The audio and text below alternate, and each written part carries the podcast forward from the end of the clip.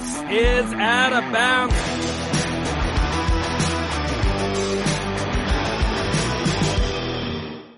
This is Out of Bounds. It is your weekly spot for the wacky, weird, and wild, downright odd in the sports world. That's Mia O'Brien doing her facial gimmick. That's me, Jon Alba, doing my I'm going to drink some whiskey gimmick here in just a few minutes. Welcome to the Know Your News Network. What's going on, Mia? How we doing Monday? Busy day oh, for you?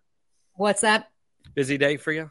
Busy day indeed. Uh, up at the crack of dawn for uh, Jaguars practice, although uh, as much as you and I are not necessarily early risers, John, that's probably a good thing because we currently have a feels like of one fourteen here in lovely Northeast Florida, so better to get out there early, uh, although I will give a little P S A to our listeners, to our viewers. Um, they tell you, you know, you got to hydrate. You got to make sure you got your electrolytes. Gatorade was invented by the Florida Gators down the road in Gainesville. What they don't tell you, even if you're one hundred twenty-five pounds, don't skip meals during training camp. Oh. Yeah, because that's what got me today. I wasn't dehydrated. It was the blood sugar, John. Oh, you gotta, you gotta keep, I mean, that's that's a huge part of it. You got to keep the energy up. You got to keep the calorie intake up. Yeah, I just yeah. did not see it coming. Uh, felt like, well, hey, I hydrate. I, I drink a gallon of water every day. Uh, you know, had a late dinner or late lunch, excuse me, early dinner yesterday. And so then was like, oh, I had a little snack before bed, protein shake this morning. I'll be good. And oh, yeah, after three hours in the sun, all of a sudden oh, you're like, you're doing that wrong, girl. Come on. You're supposed to be a veteran at this. I, I'm telling you. And we get to stand in the shade now, thanks to the beautiful new Miller Electric Center. So, you know, I, I'm like, hey, I got a little bit of shade, some breeze. Nope. Not when it's one hundred fourteen out. I know Tony Khan. I can put in a good word if you need something. Okay? Hey, listen, he keeps those buildings at about fifty-five degrees compared to my house, which is seventy-one right now. I need the fifty-five. Okay. All right. Take it for what it is. We are here for another edition of Out of Bounds, and we love chatting with you guys. We want to hear from you. Go to K Y N chat dot com. Leave us your super chat to get your comment read on air, or if you're just watching via YouTube, you head on into YouTube, you leave us a super chat. We'll read your comment on air. You can give us some input as well, and we'll have a lot of fun along the way. Uh, Mia, we are back at it this week. It's time to drink. What are we cheersing to? We are cheersing to, that's a great question. I will say this, we will cheers to, uh, according to Chris Collinsworth, since I don't see this on our rundown today, actually we do, we are going to circle to Aaron Rodgers, but uh, we're going to cheers to Zach Wilson. Uh, we are going to cheers to the fact that he, according to Chris Collinsworth, well, that's improvement as he slipped and slid his way for a failed third down conversion. Ready? A S M R. There it is. Cheers to Zach Wilson. Better things ahead this year as he sits on the bench. Mm-hmm. You want a bold prediction? I'll give you a bold prediction. Yeah, hit me. By the way, I, I really thought we, I didn't see Zach Wilson's name. I forgot we do have Aaron Rodgers uh, in the rundown tonight. Zach Wilson, even with Aaron Rodgers as the starting quarterback for the Jets this year, Zach Wilson will start at least one game. There's my bold prediction. Well, probably I, if they wrap up the division. Is that's not why. I think Aaron Rodgers misses a game or two this year because of injury. That's oh. just, that's just my my hunch. My that hunch is a hot take. That. Man alive. So Don't hit a man will, while he's down. I'm just, well, thankfully he's a foot ahead of us. Anyway, let's go over to baseball here. And you're talking about hitting a man while he's down. What about while he's standing up, Mia? This was absolutely crazy. Probably the wildest thing that happened in the sports world this week. Cleveland Guardians third baseman Jose Ramirez and Chicago White Sox shortstop Tim Anderson were both ejected from Saturday's game after exchanging punches during the bottom of the sixth inning. It led to a brawl in which both managers were ejected as well. So Ramirez slid safely into second on a double. He beat Anderson's tag, and while on the ground, Ramirez began arguing with Anderson. He pointed at him as he stood up, and these guys just threw down their gloves, circled up. It was like celebrity deathmatch was there. Let's get it on. And Anderson, uh, well, he put up his fists. He was ready for a fist fight. The two took swings at each other. Ramirez socked Anderson, sent him down to the ground. This was absolutely wild.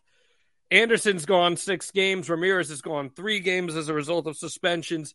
So I ask you, Mia O'Brien, does baseball need more fist fighting to inject some life into the game here? Let's begin with Tim Anderson when he took the gloves off. Look at this picture. Look at the, this. The taking of the glove off was fa- that was the best part. Like, I forget about connecting. It was it was when the glove physically came off. Uh, I, I don't know if I've ever seen that in baseball, quite like that, where it was a one-on-one showdown. Um, listen, you had remember the Rougned Odor Jose Bautista fist fight? At yeah, oh, Jose. Yeah. I mean, there was a sucker punch in that too. This was the closest thing we've had to that since. That was the closest thing we've had to it. But like I said, the glove, yeah, drop it. Truly dropped the gloves. And they like you know circled I mean? each other and it was like, all right, here we go. Right. No, it was fantastic. I mean, here's the thing. It was oh, fantastic. Going at it here. You don't want to, like, it's not what you want in the words of uh, one of our favorite cult heroes. But the reality is, is people go to hockey games to watch people fight. And while that's obviously a much more physical sport than baseball, um, and it often by nature and also by design is incorporated into actual game play. Um, I'm not sure you, you really want a fight a game, but listen, show some character, show some spunk. Uh, it showcases that these guys aren't just worried about their hamstring like Giancarlo Stanton, who was afraid to run home the other day um, and, and go full speed.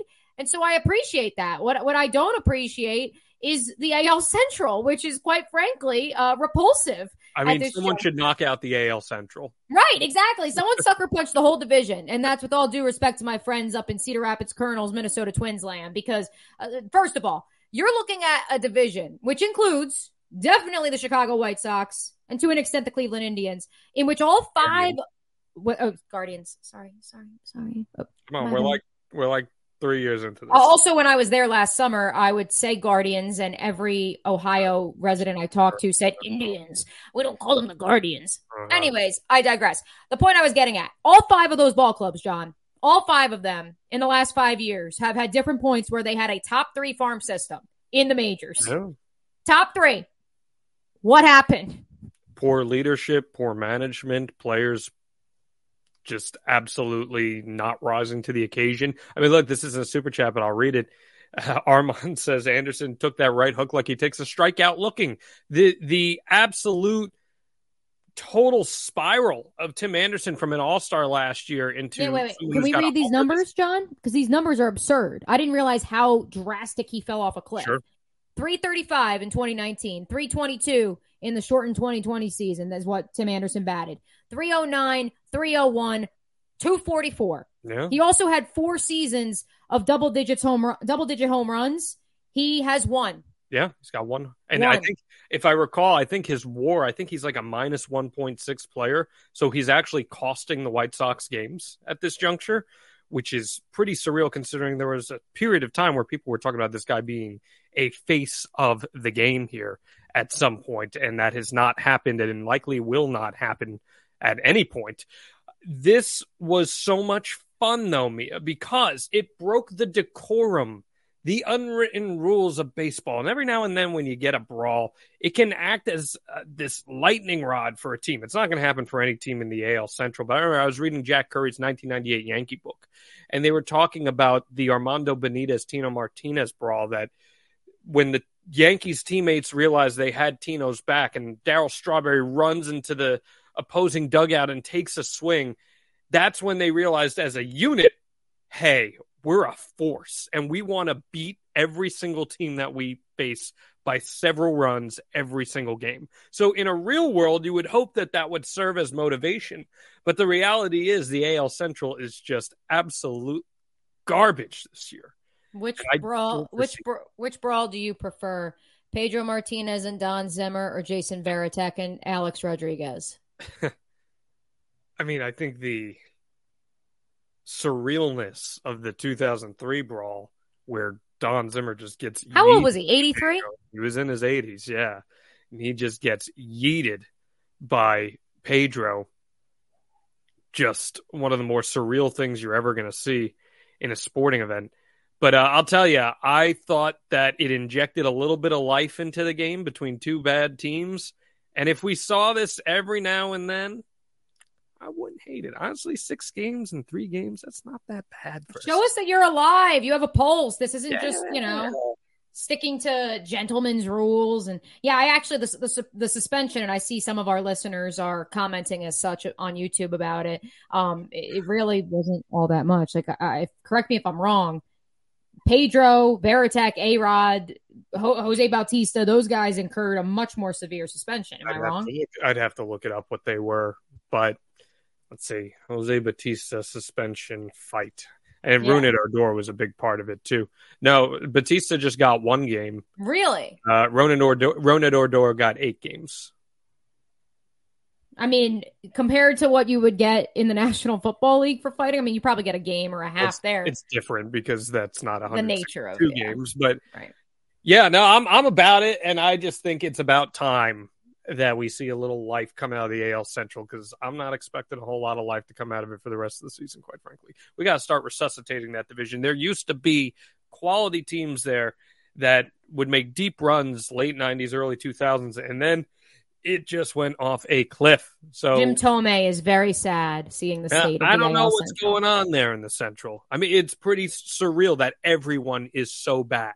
I didn't realize the Royals are only like seven games above the A's. I didn't realize it was that bad. Oh, no, they stink. I mean, they, they really stink. And it it's stinks just... because they got Bobby Witt, who's one of the most exciting young players in the game, and he's on this god-awful team. I mean, but that's the nature got, of the Royals. You've got the Yankees, who are twelve games back in the A L East. They would be a half game back of first place in the A L Central right now. And that's only by virtue of they all beat up on each other. Yeah. So Not great. Of that what you uh, speaking of injecting life, um, there, there, there's a lot of life in this man, e- even though he's a little bit old. Both of these gentlemen, actually. At seventy-three, Dusty Baker, no, we'll get to Joe Biden in a second. Dusty Baker became the oldest manager to ever win a World Series when the Astros won it all last year. Monday, today, White House celebration for the team. Joe Biden, the president of the United States, says he could relate to Dusty. Quote, "People counted you out, saying you were past your prime. Hell, I know something about that," Biden joked. Everyone was thrilled to see Dusty finally win the big one. John, who is an athlete or coach you'd like to see finally get the job done? Any sport, who's your guy? Can we just laugh real quick about how much taller Joe Biden is than Jose Altuve? Oh, my God. I didn't even notice that. I wasn't a lot of those guys. I hate to say it. I mean, yeah, but especially Jose Altuve. I think. Are we going to do like a? Can we superimpose Joe Biden into Aaron Judge on the meme? Yeah, there you go. That would work. There you go. That would, that would suffice. Hmm. All right, let's think about this. Players or coaches who have not won the big one, but have come close, or just haven't been on a team that's been good enough. I've got two, so you better you better come ready.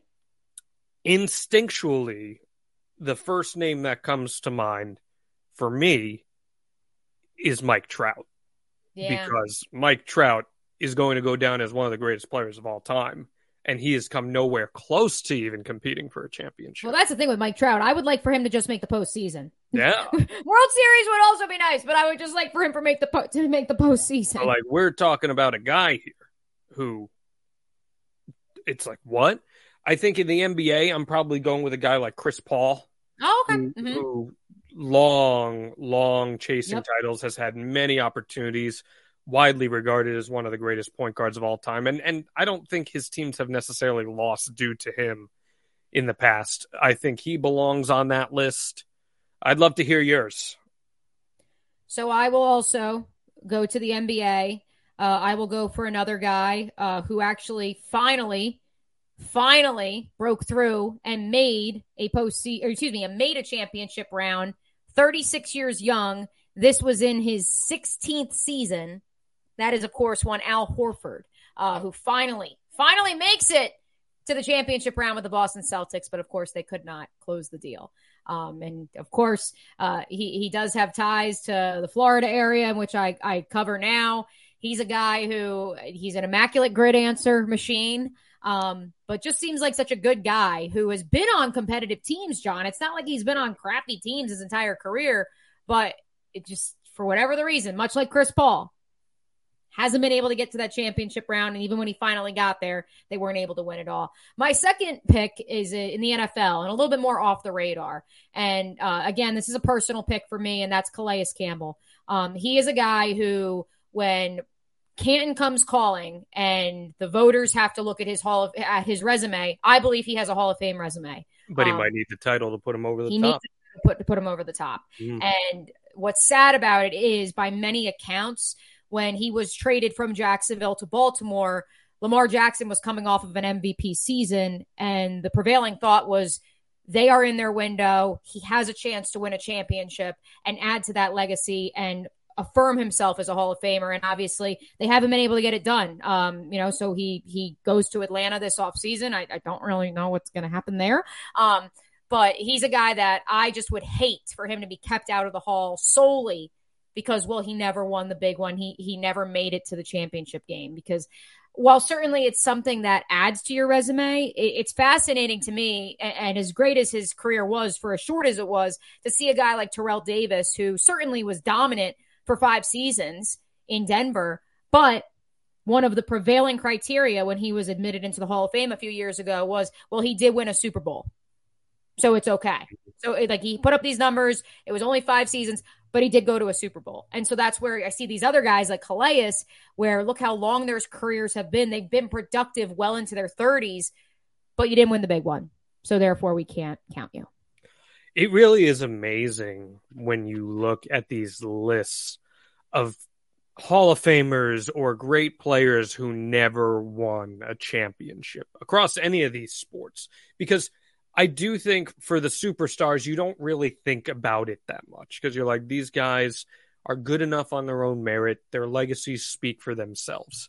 But then you get into those borderline candidates for a Hall of Fame induction, and all of a sudden that Hall of Fame ring, or that championship ring rather, actually starts to carry some weight, right? It, it really starts to mean something.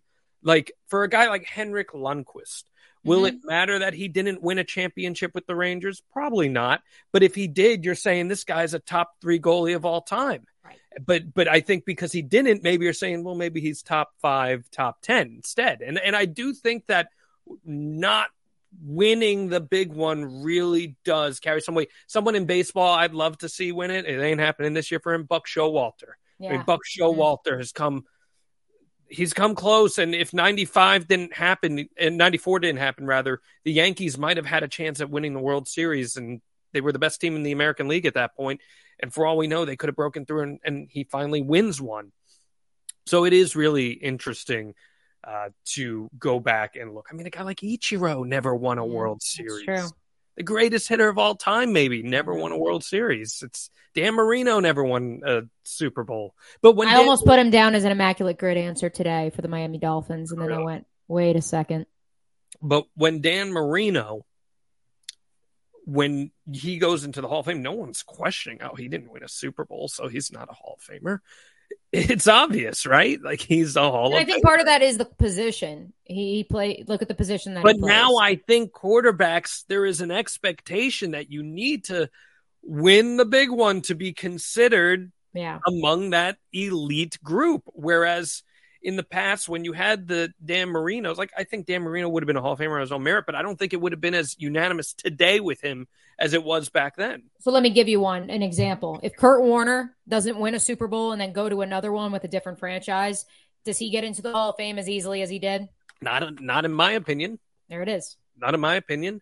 I mean, he was a fantastic quarterback and a great story, but if he didn't win the ninety-nine Super Bowl, then I totally see a much more difficult path for him to get there. I, I do think championships matter in sports. I do think they do.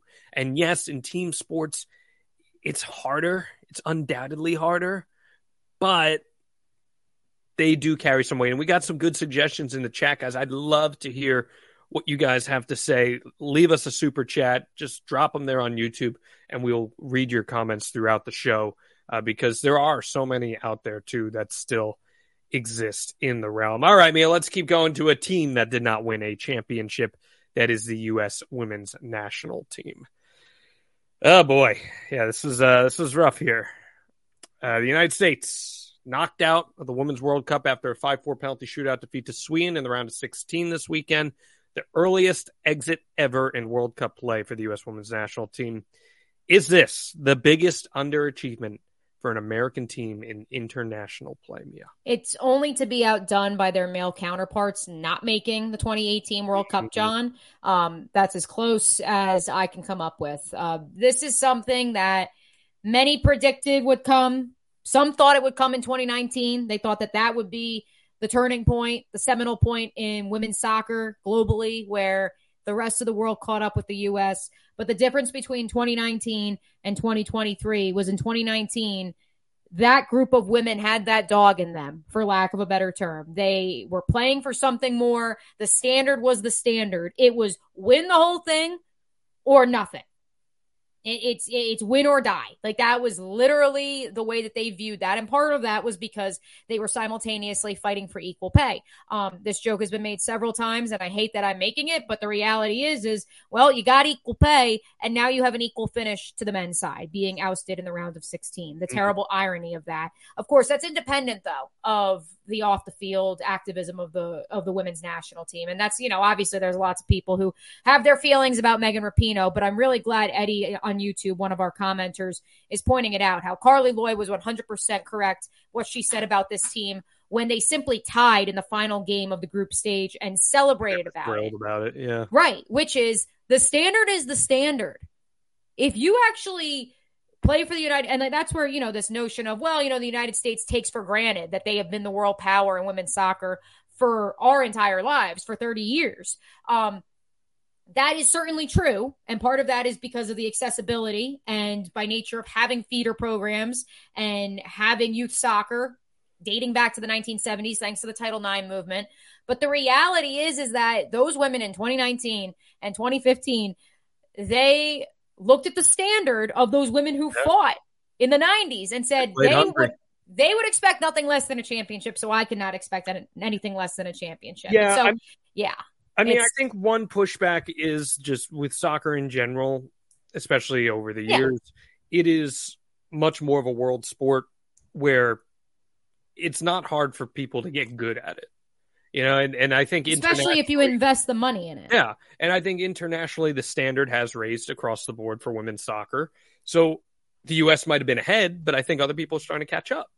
And that's much like how the rest of Major League Baseball is caught up to the Yankees finally. I and think the rest of the league, or the rest of the country's got to. Honestly, it's hilarious that you bring up that, because I actually said it to, you know, Coach Dave Campo, former head coach of the Cowboys, who works with me here in Jacksonville. He said it to me. He said, I, he goes, I'm not a huge U S women's soccer fan, but knowing what I do and knowing how much of a diehard Yankee fan I am, I see some parallels. They refuse. Ooh. They refuse to straight up rebuild. You have an old guard and a new guard, and you're convinced you're going to be able to Mesh get them together. to gel together, uh-huh. and you're never going to have to reset the roster. That it will just con- you don't have to reset it. It's it's just going to work out. That's what this U S women's national team roster was. It was you still had old guard that you wouldn't let go of, and you wouldn't fully lean into the new guard, and thus you had that disconnect.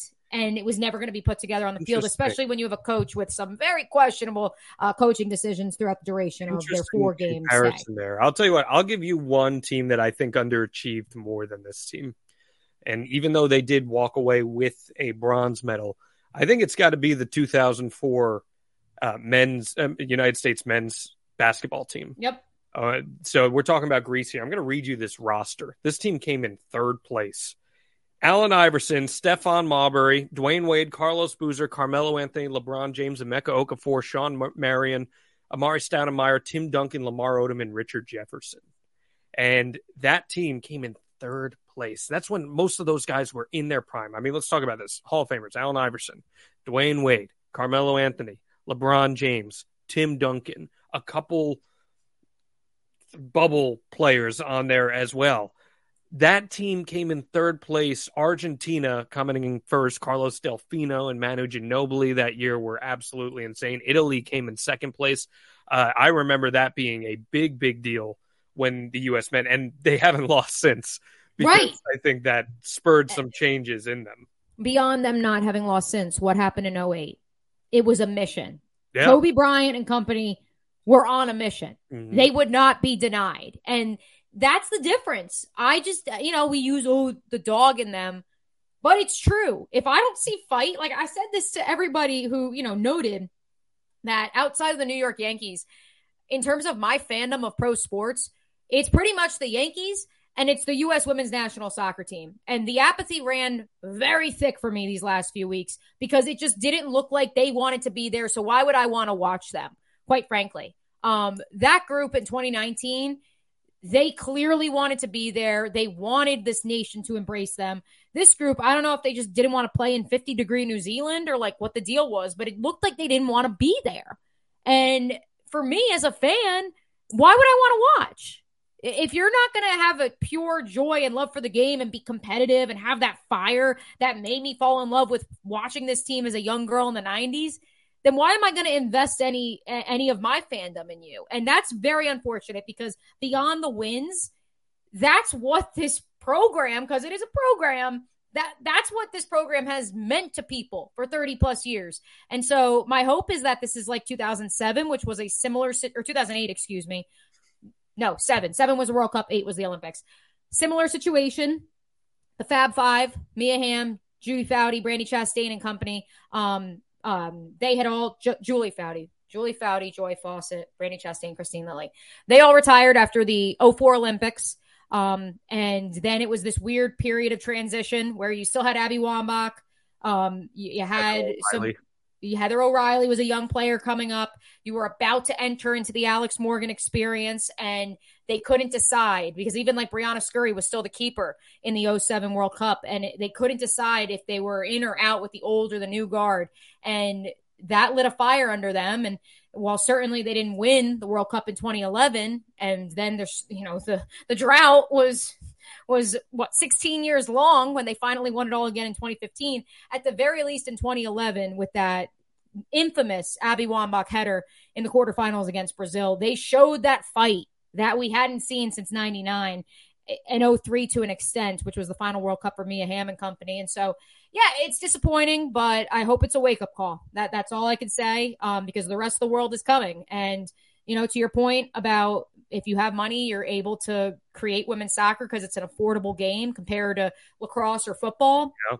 The reality is we're looking at a situation, John, like women's basketball, where these women, look at Lindsey Horan, look at Mal Pugh, they are getting paid more money to go play overseas well, I mean, yeah, absolutely. than they are to play club ball in the United States of America. And so they'll continue to do that. And those countries will continue to develop players that they identify at a young age, just it's like they do on the men's side, and bring them up investment. Through the feeder programs. It's a long-term investment, and essentially you get what you pay for, right?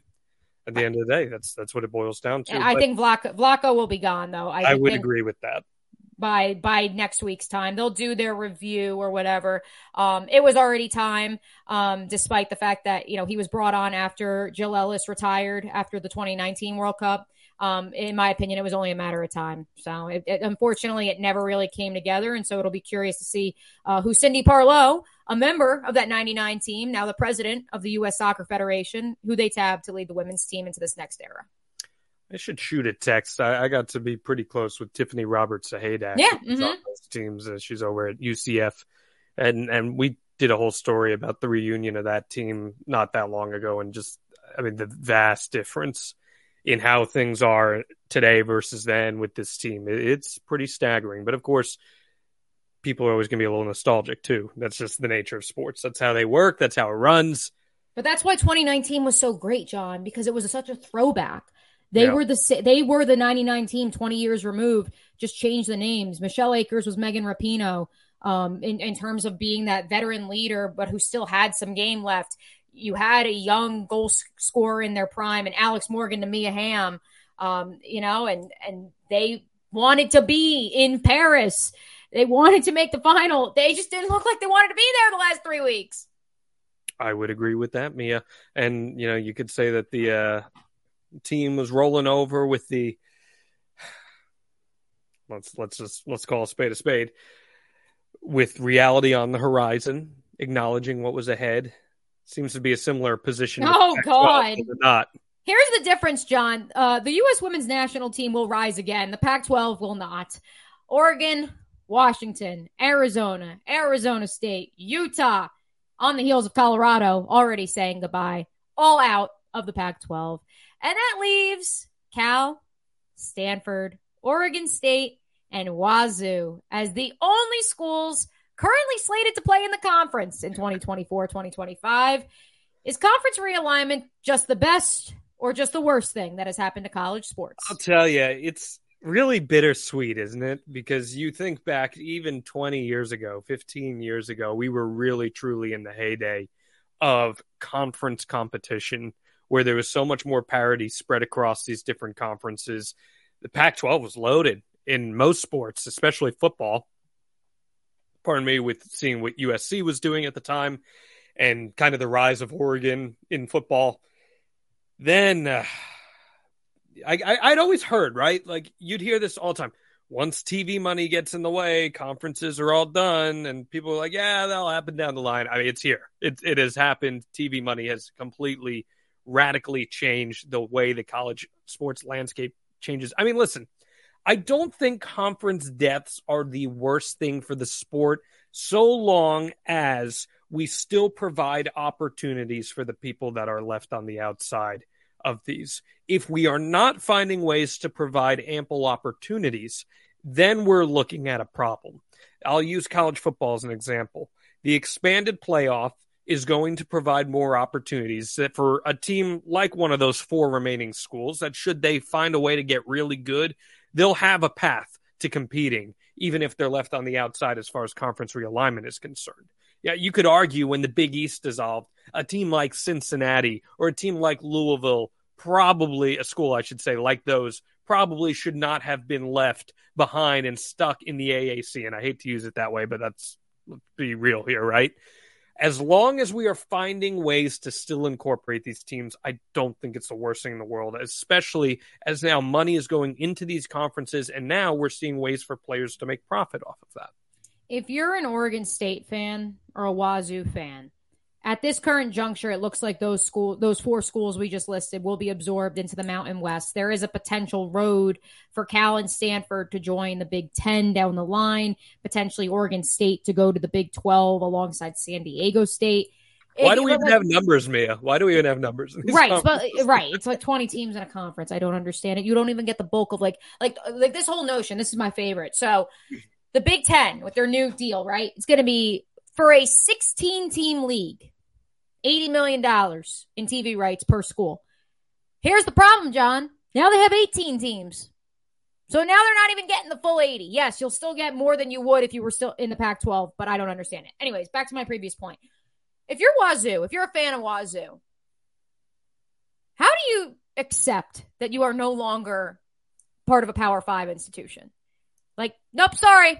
You, you went down. Like when we look at James Madison, who is an F C S power, and they get the bump up to the group of five, like it's more common that you get the bump up. You don't hardly ever hear of you're getting the bump down and you're going to accept it and be okay with it. That's the crazy part for me, that there are going to be institutions that have to accept that this is the situation. Like you are moving down in the food chain. Yeah. But I mean, I, it I happens in the English happens. Premier League. It happens in the English Premier League. It's something completely different in American sports. But I think that's what happened when I just used that example. It seems like Louisville and schools like Cincinnati, where they were really knocking on the door of being special programs in multiple sports. Then the Big East dissolved and they got lost. But guess what? They were able to earn their way back into the conversation, where now Cincinnati, especially as far as football is concerned, very relevant very. in the discourse. And we see that Louisville has not been forgotten about. So it can happen. You can do that. It just may take time. And unfortunately, in college sports, players only have four years of eligibility, and maybe they won't get to see their fruits of their labor in real time because it's taking so much time for your school to elevate itself back into prominence. But it can happen. It can. And I know so many people are so up in arms, and from a traditionalist standpoint, yeah, it does suck. We lose out on a lot of history with some of these conferences. But at the same time, the game evolves. The sports evolve. Everything changes. The way we consume these sports has changed. It is not the same as it was fifteen, twenty years ago. Streaming has opened up Pandora's box for that. I don't think, honestly, it's as big of a deal as some people are expressing that it is, as long as you can make sure that there's some equity established among the conferences. Because yeah, if if the college football playoff comes around and it's just automatic bids and then five S E C teams, maybe that's not the best way to handle it. What did Jim Irsay say last week? if I was to die tonight and Jonathan Taylor was to be released, the league would still go on. The league will still go on. The sport will still go on. As long as the lights stay on, Mia O'Brien. Oh, into the darkness oh, we go. So fantastic. This is so fantastic. The memes, the Aaron Rodgers memes, they are rolling in already, as they should. The Jets and Browns geared up the fourth quarter of last week's Hall of Fame game in Canton. The lights on one side of Tom Benson Hall of Fame Stadium went out, leaving the Jets and Aaron Rodgers specifically in partial darkness before the team lost twenty-one sixteen. During the delay, it was a fifteen-minute delay, the N B C cameras caught thirty-nine-year-old new Jets quarterback on sidelines, fittingly in the dark, of course, after his darkness retreat. Is this an omen for what is ahead? Because, boy, howdy, Mia, you cannot, you, you can't come up with a meme more appropriate than this. I mean... Listen, Look I am. That. Look at that. It's amazing. So I will say this.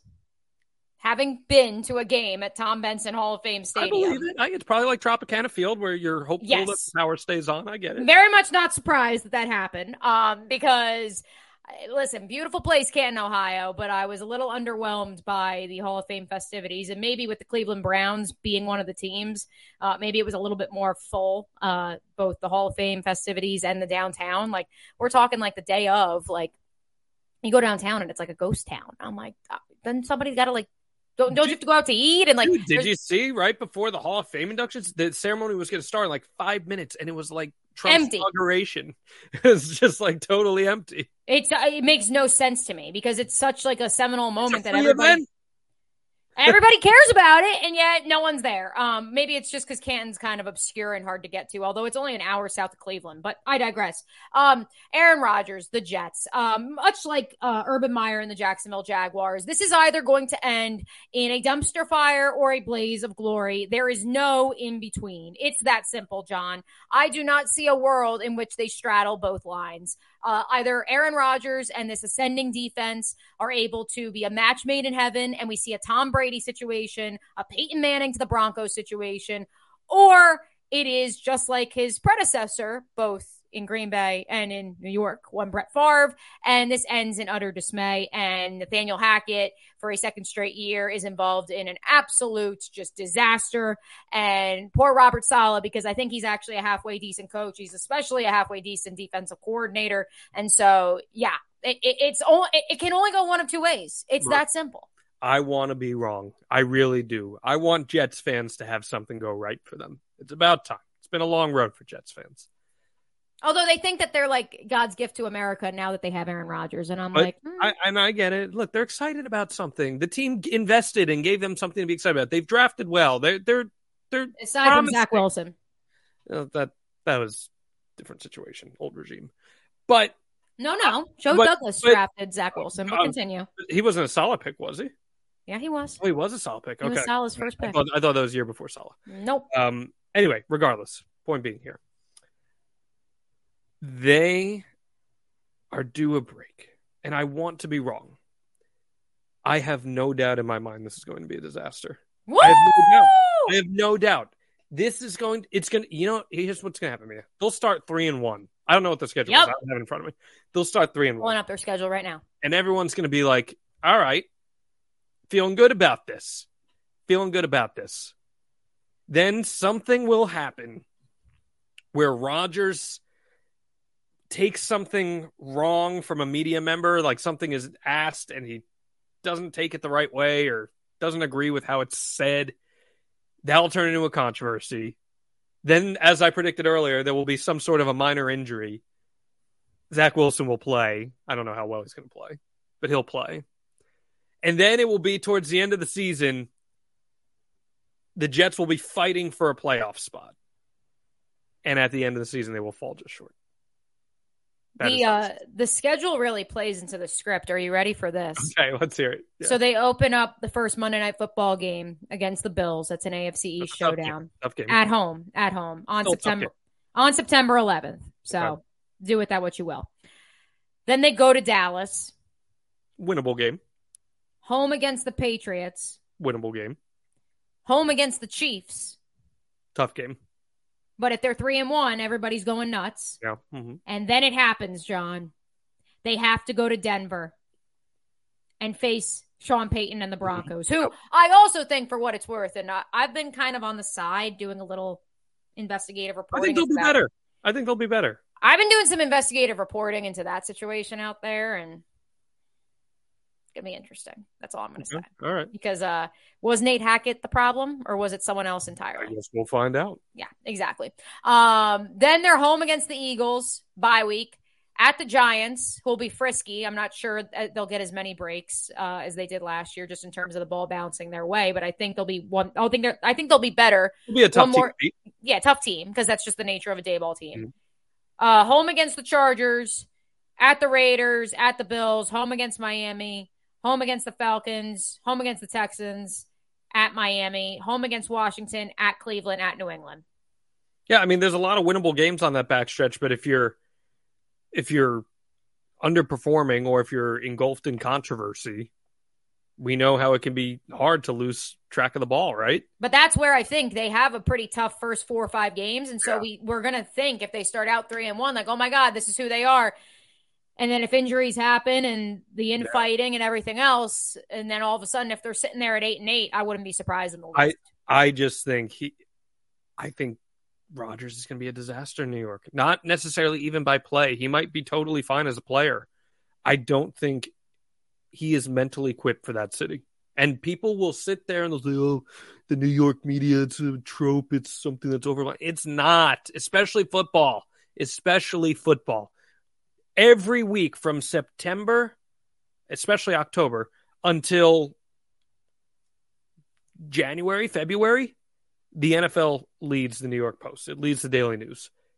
Aaron Rodgers is going to be all over that every day, and that's going to be unlike anything he's experienced before. Mm-hmm. And, and I know the Packers are an institution in their own rights, but it's just different. And I don't think he's going to be used to being under the microscope in the same way that it happened. The whole immunized thing, remember when all that happened? He would have been ripped apart. But, and not even just ripped apart. Remember how it took like weeks and weeks and weeks and weeks for people to figure out what was actually happening? That wouldn't happen in New York. Someone would pick up on that immediately. So that's why I the think... The podunk Wisconsin media had no idea. And I'm not crapping on the media there, but it's just like the way the microscope works in the number one market in the country, it's in the world. I just don't see a way where this is a successful experiment from a totality standpoint. Might might it work on the field for a little bit? I I I, I hope it does. I really do. I really do. But as Ed here says, Rodgers gets his feelings hurt easily. And like in New York, if you get your feelings hurt easily, you don't last. Uh, you don't do you last. Do you think he's going to play in any preseason games? I guess we could talk about the preseason, man. Yeah, I think he'll play in at least a couple. I does think the pre- does, the, let, let, let's cut to the chase on this one, Jon Alba. Um, give me one reason why we should care about the preseason. Gives you something to bet on?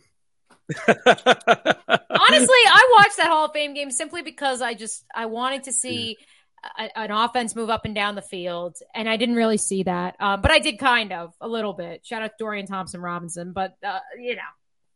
It it cracks me up when I see people on social media getting so invested in a preseason game. And on one hand, I get it. They're so starved for, I'm getting a taste. I'm getting a taste. This feels real. And but they'll get so invested in what happens in the game. And I don't know, you can tell me sixty-five to seventy percent of the players you're seeing in any given preseason game might not even make the roster. They might not even be in the N F L in a month. That's what I'm saying. Right. So. Right. They may be out of the league. Um, no, I mean, so like from my vantage point, obviously, because I cover an N F L franchise. So like I'm watching the preseason to see certain position battles, to see who is in the pecking order first, um, in the wide receiver rotation, for example, in Jacksonville. Like there's essentially like one to two potentially spots open on the roster. They're not going to play those first four guys all that much because they know who their one through four are. And so you're just watching to see which young guys get in and maybe flash. Um, but that's because I'm in the weeds. Like most people are not paying attention to the Jags and the Cowboys this weekend and paying attention to what the order of the running back rotation is or what's the offensive line combination. But like, that's the nature of my job. I would say if you're a casual fan, you don't want your starters to be playing because you don't want to risk injury and you don't need to see them do what you know they're going to do in the regular season. You're quite literally rooting for the shirts on the field. You're yeah, no, you're just rooting for no injuries. Like yeah. honestly. Yeah. So, I mean, like, I'll watch and, like, you know, like, I'll be paying attention to, all right, like, did this kid do anything? Like, you know, did, did this guy, because especially you can't hit the quarterback in practice and, and, you know, so, all right, well, he, he has to hold up against his own quarterback in practice, but did he get after somebody else's quarterback? Like, that I'll pay attention to. Um, I know Sean Payton has said that the starters in Denver will play in their first preseason game. Doug Peterson saying today that the Jaguar starters will get one to two series. Um, part of that for the Jags, and I think that's an interesting point to bring up too, John, is because, and, and some a staffer brought this up to me, the Jags also have um, joint practices next week with the Detroit Lions. And so the assumption is they probably won't play their starters next week because they'll already have had like three hard days of like going at it with the Lions. Yeah. And so that is like a game. And so you give them a game now because you're not going to play them in that third preseason game because no one wants to risk injury. And when people talk about injuries in the preseason, most injuries happen in camp. They don't even happen in the games themselves. Most of the injuries go down in that feels like one hundred fourteen degree heat where players are running drills. That's that's where the tendons are torn and the ligaments are damaged. Uh, hardly even as much in the preseason games themselves. I just think the preseason serves no purpose of being as long as it is. I really feel like there's so much more equity built in camp itself rather than the actual game. So, but it's an opportunity to sell some tickets, I guess. And if you're really craving football, I mean, it'll be better than like the U S F L, I guess. You know, I don't know. I'm not crapping on the U S F L, but I guess it'll be better than that. Uh, before we get to our Beast of the Week, Mia, we got to get to this one. This I've been waiting all week to tee you yeah, up you on sent this. Me, this. You sent me this one quite some time ago. This was one of the craziest stories we're ever going to talk about here on Out of Bounds on the Know Your News Network. All right. One of these things is not like the other. Look at where the leader is. Yep. And look at where the last place individual is. Oh, boy.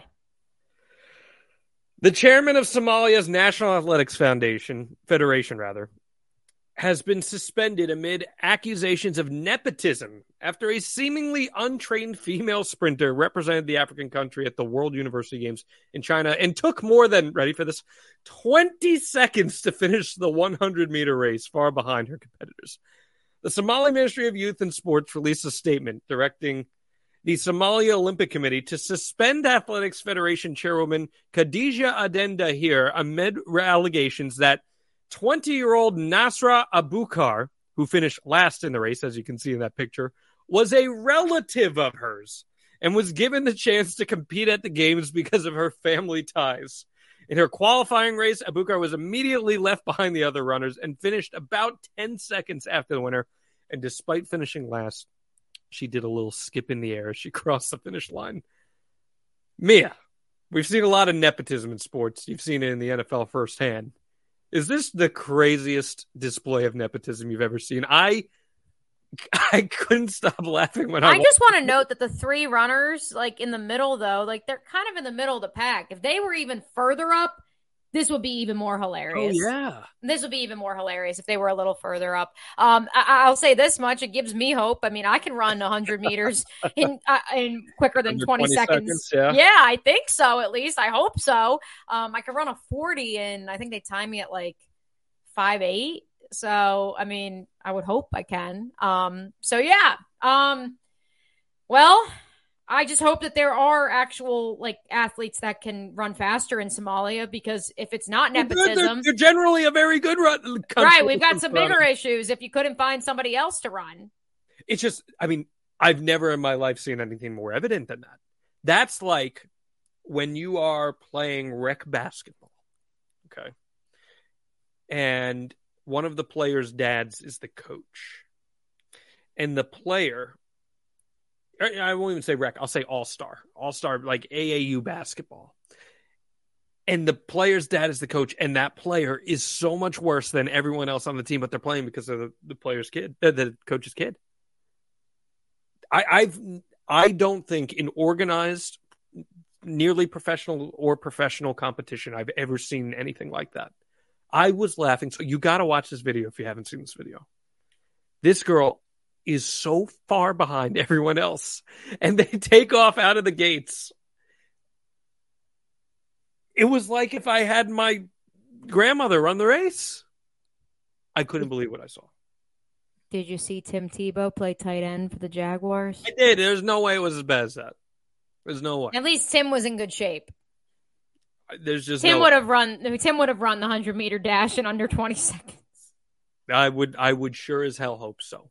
Uh, in terms of blocking, maybe not so much, but I mean, to each their own, I suppose. On that, all right, Mia. It's time for the beast of the week. What are we calling the most beastly thing that we saw in the sports world this week? I am actually going to circle back to our U S women's national team. Uh, and needless to say, uh, not someone on the U S team, but instead Sweden's goalkeeper. Uh, I want to make sure I say her name right because I definitely won't. Zesira Musovic.